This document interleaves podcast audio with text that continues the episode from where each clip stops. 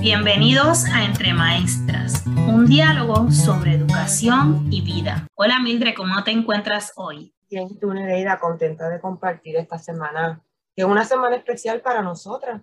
Y se debe a que conmemoramos a estos pequeños aprendices, así que eh, conmemoramos esta gran semana que se convierte en una celebración entre la niñez y los educadores, específicamente en ese periodo de la educación en edad temprana, y con mucho entusiasmo y a la misma vez con mucho profesionalismo ante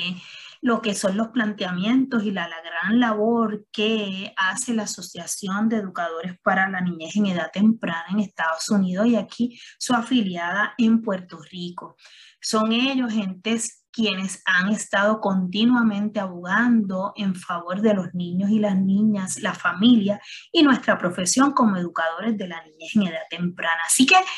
hoy en este episodio vamos a estar celebrando nuestros pequeños aprendices, así como ese lema que tienen todos los que estamos en esta semana conmemorando a los niños y a las niñas.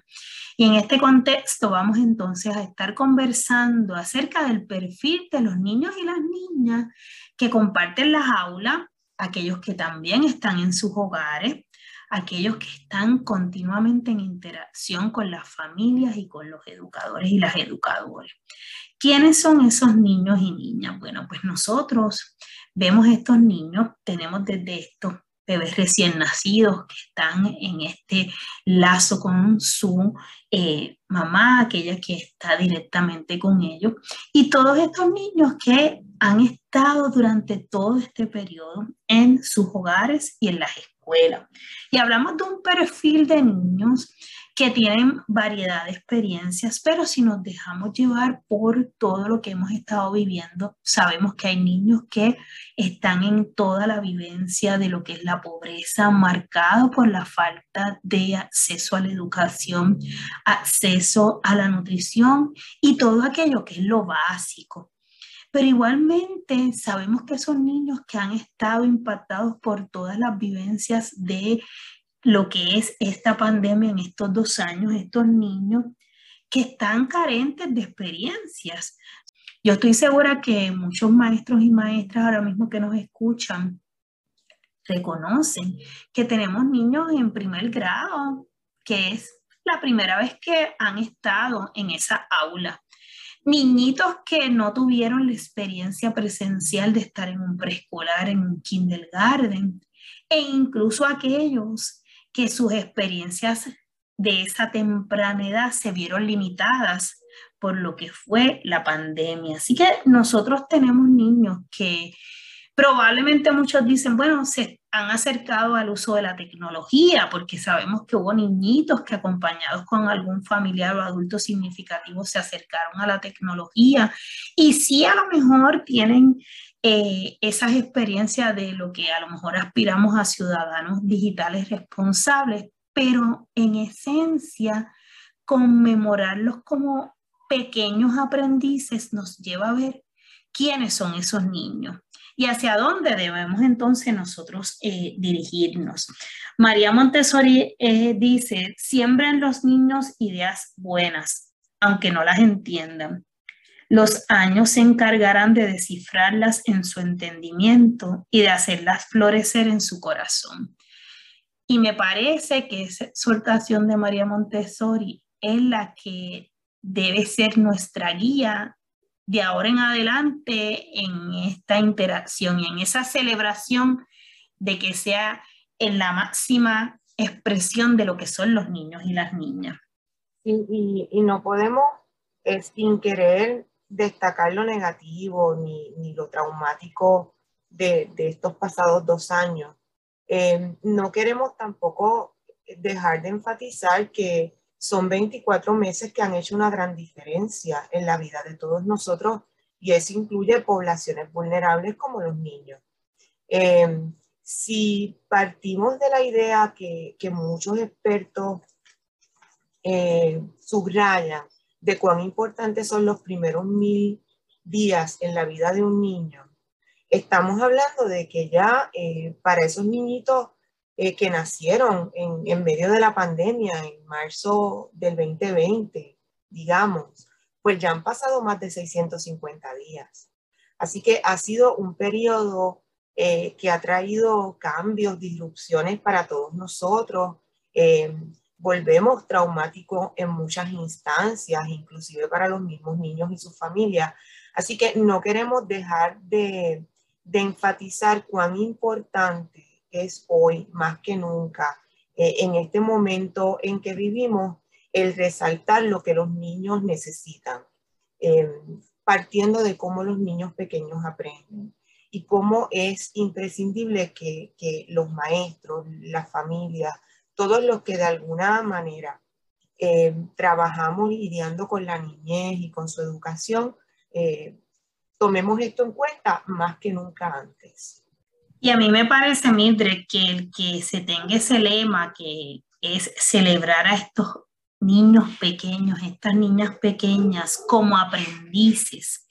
nos lleva también a mirarnos a nosotros como maestras y maestros que también somos aprendices, pero en este momento, en esta semana, es destacar desde aquellas acciones pequeñas, como hemos estado conversando en otros episodios,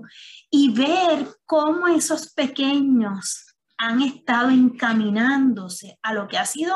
el descubrir su mundo, el ser investigadores y el anhelar, el poder aprender, porque los niños y las niñas anhelan el poder aprender, anhelan convivir con otros en el escenario escolar, son investigadores continuos y nos parece que en este momento resaltarlo y celebrarlo en los escenarios educativos o aquellos que lo van a celebrar en sus hogares, tenemos que mirarlo como estos niños y niñas también resilientes que han salido adelante y que vamos a tratar de,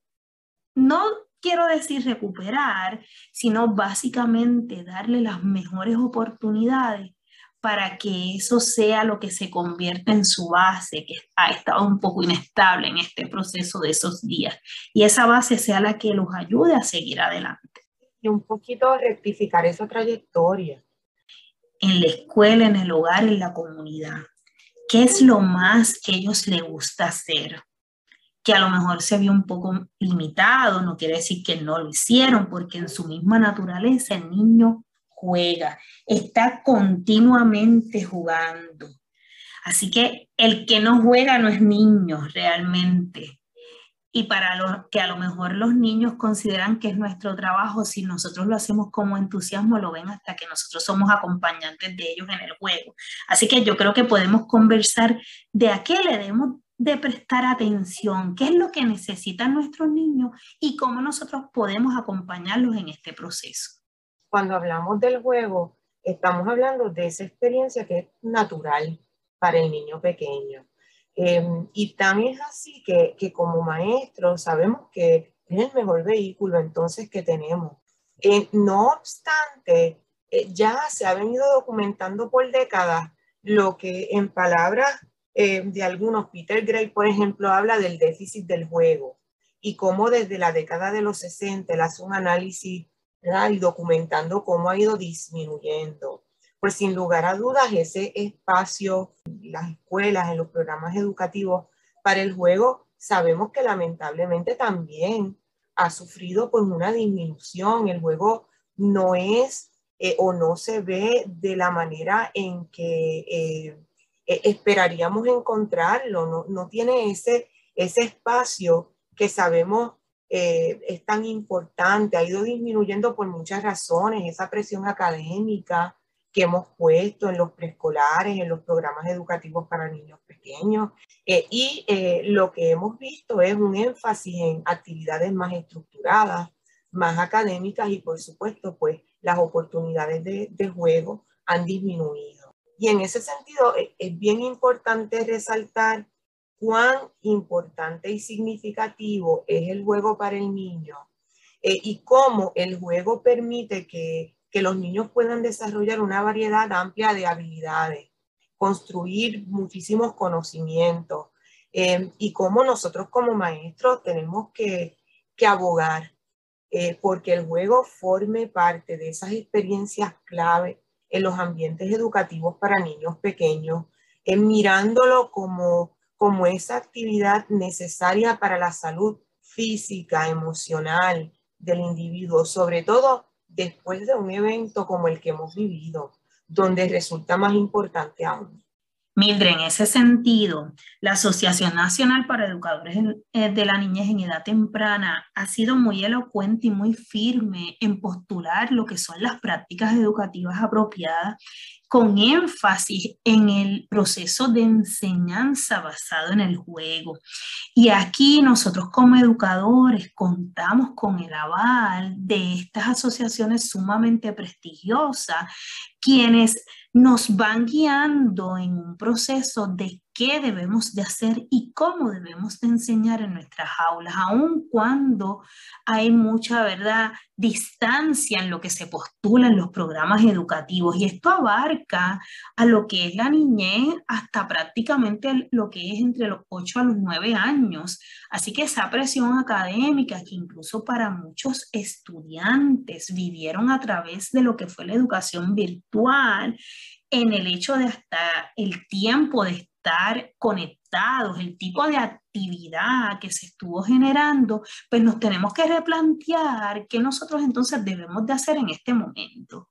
Si seguimos con esas prácticas o si verdaderamente en esta celebración podemos reflexionar y mirar hacia dónde nos debemos de dirigir a través del juego, con todas las diversas variantes que existen, porque sabemos que está lo que es el juego libre, lo que es el juego guiado, y a la misma vez llevar a cabo diversas experiencias a través del juego para fomentar el desarrollo de competencias y de destrezas académicas que ayuden a los niños a ver que es divertido aprender, porque para ellos la vida, las experiencias son divertidas si están mediadas por el juego.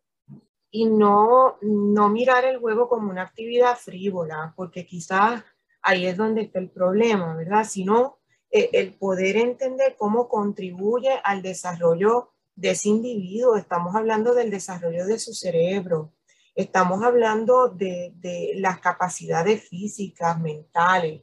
Eh, así que como maestros, que es importante en este momento eh, para sobre todo resaltar eh, Eh, la importancia de esos primeros años en la vida de los niños, podamos no solamente reconocer la importancia del juego, sino cómo aseguramos los espacios para el juego de los niños, cómo aseguramos los recursos eh, y el tiempo. El juego tiene una importancia vital para los niños. Vamos a reconocerlo con el tiempo que le dedicamos entonces, ¿verdad? Sabemos que lo que es importante para nosotros lo honramos con nuestro tiempo. Así que los exhortamos en esta semana a honrar el juego del niño en los hogares, en nuestros ambientes educativos, eh, realizando actividades de juego como vehículo de aprendizaje, como una experiencia para que los niños puedan manejar el estrés, para que puedan ejercitar,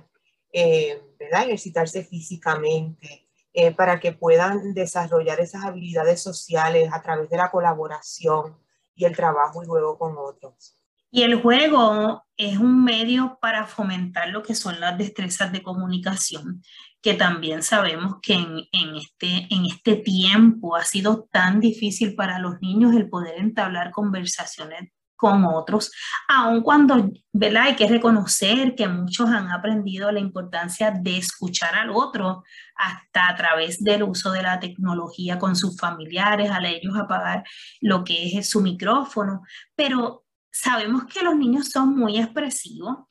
y ya sea a través de el medio corporal, lo que son los gestos, pero igualmente lo que es su expresión a través del lenguaje hablado e incluso el lenguaje escrito. Y el juego da todas esas oportunidades para ellos. Y yo creo, Mildred, que nosotros también tenemos que mirar que necesitamos fomentar la expresión oral y la expresión escrita en los niños en este momento. Es importante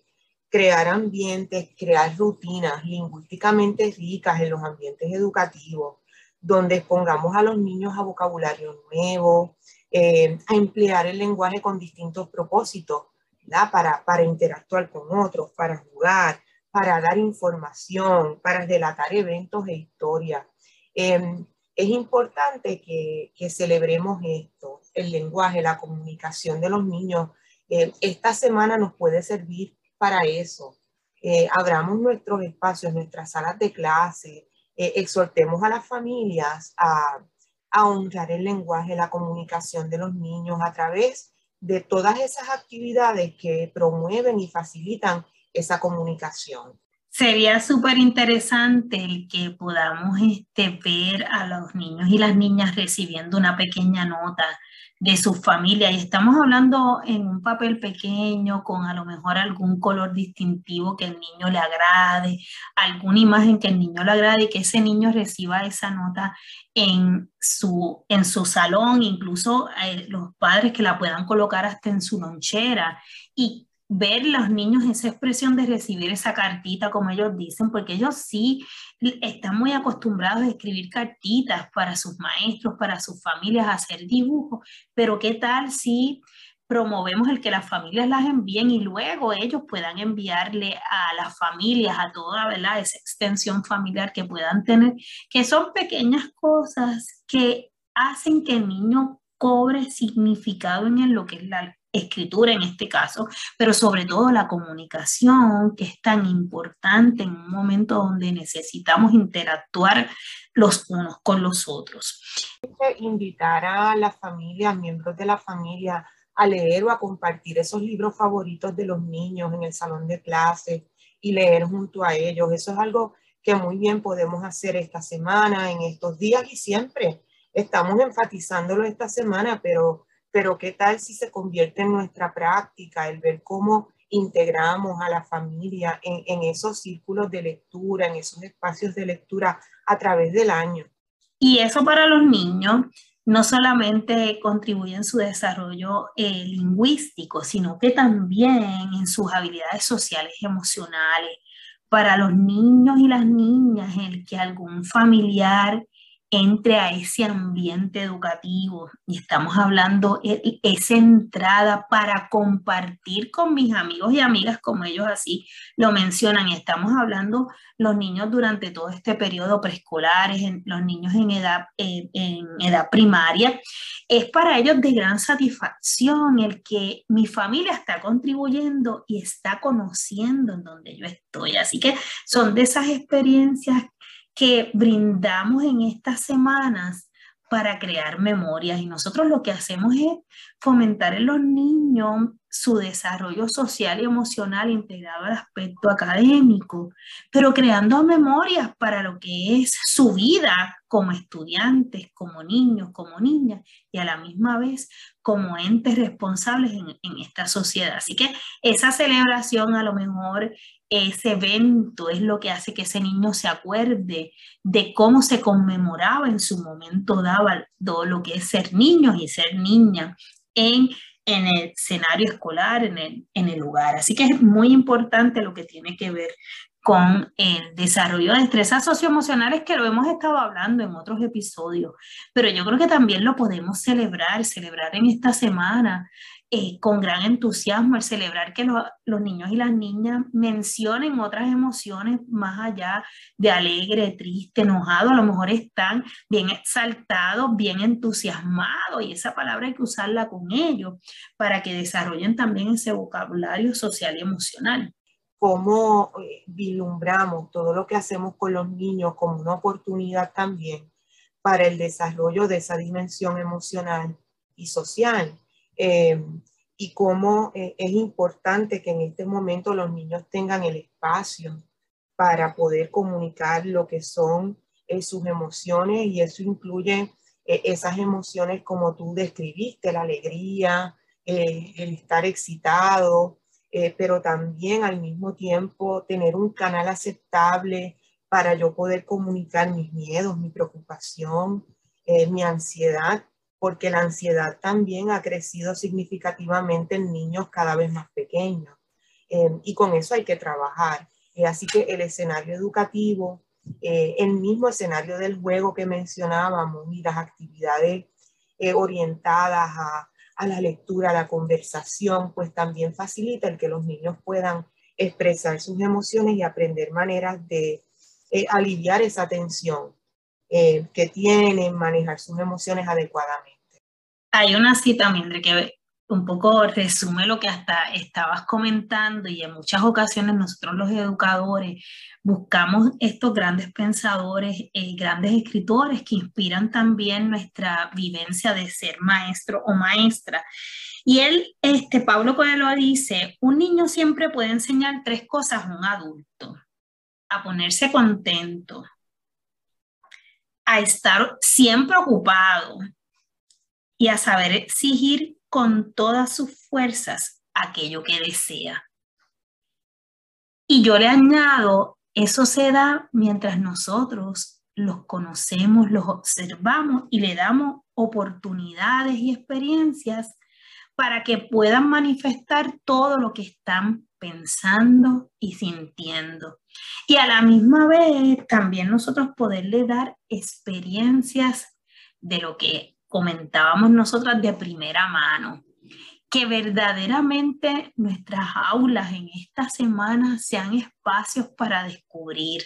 para experimentar, para investigar,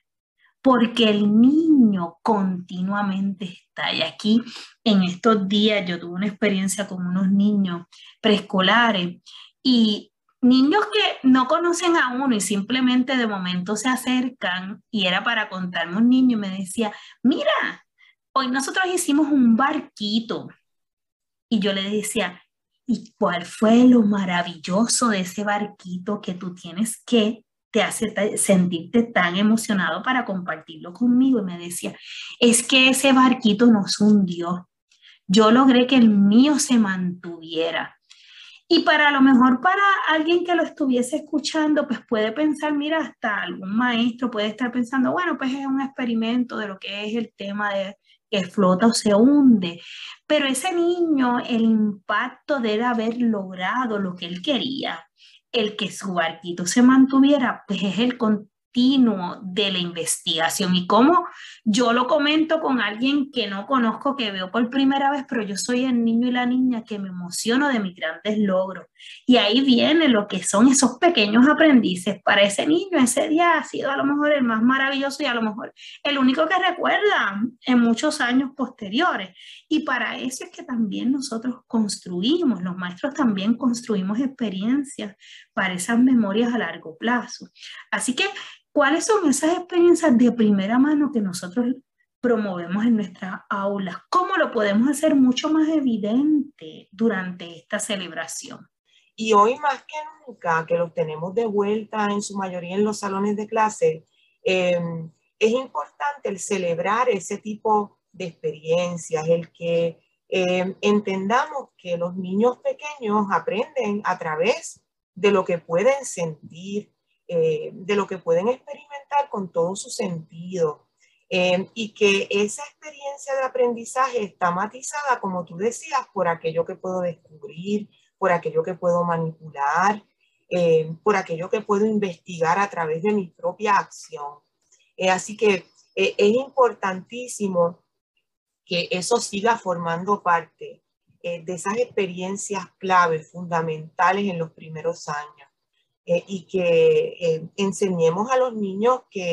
que no hay eh, mejor investigación que la que tú puedes hacer, ¿verdad? Y llevar a cabo tú mismo para, para averiguarlo por ti mismo y poner a prueba esas hipótesis, ¿verdad? ¿Por qué el barquito flota o no flota? ¿Por qué el mío sí, el tuyo no? Eh, así que invitamos a todos los maestros en esta semana a que valoren más que nunca esas experiencias de primera mano, esas experiencias reales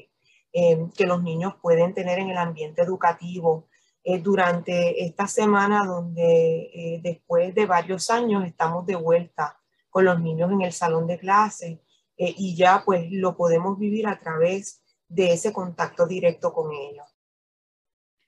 Valorar las manifestaciones de arte, esas grandes obras que se convierten en piezas únicas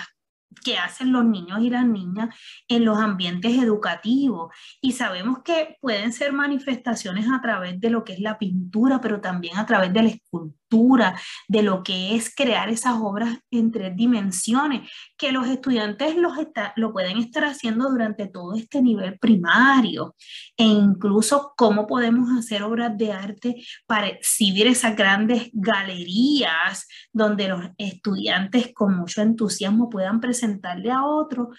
lo que es ser un artista, y probablemente en muchos años pudiésemos verlo en grandes exhibiciones en los museos. Así que hay que celebrar esas manifestaciones, y qué mejor que en esta semana se dedique un día a trabajar con el arte, y un arte compartido, un arte como vivencia, un arte como demostración de aprendizaje de estos pequeños aprendices. Y, eh, decía Benjamin Franklin, ¿verdad? Dime y lo olvido, enséñame y lo recuerdo, involúcrame y lo aprendo. Y de eso se trata. Eh, hoy, recordando las palabras de John Kennedy, los niños son el recurso más importante del mundo, la mejor esperanza para el futuro. Les deseamos una feliz semana de la niñez en edad temprana. Será hasta la próxima en Entre Maestras, un diálogo sobre educación infantil.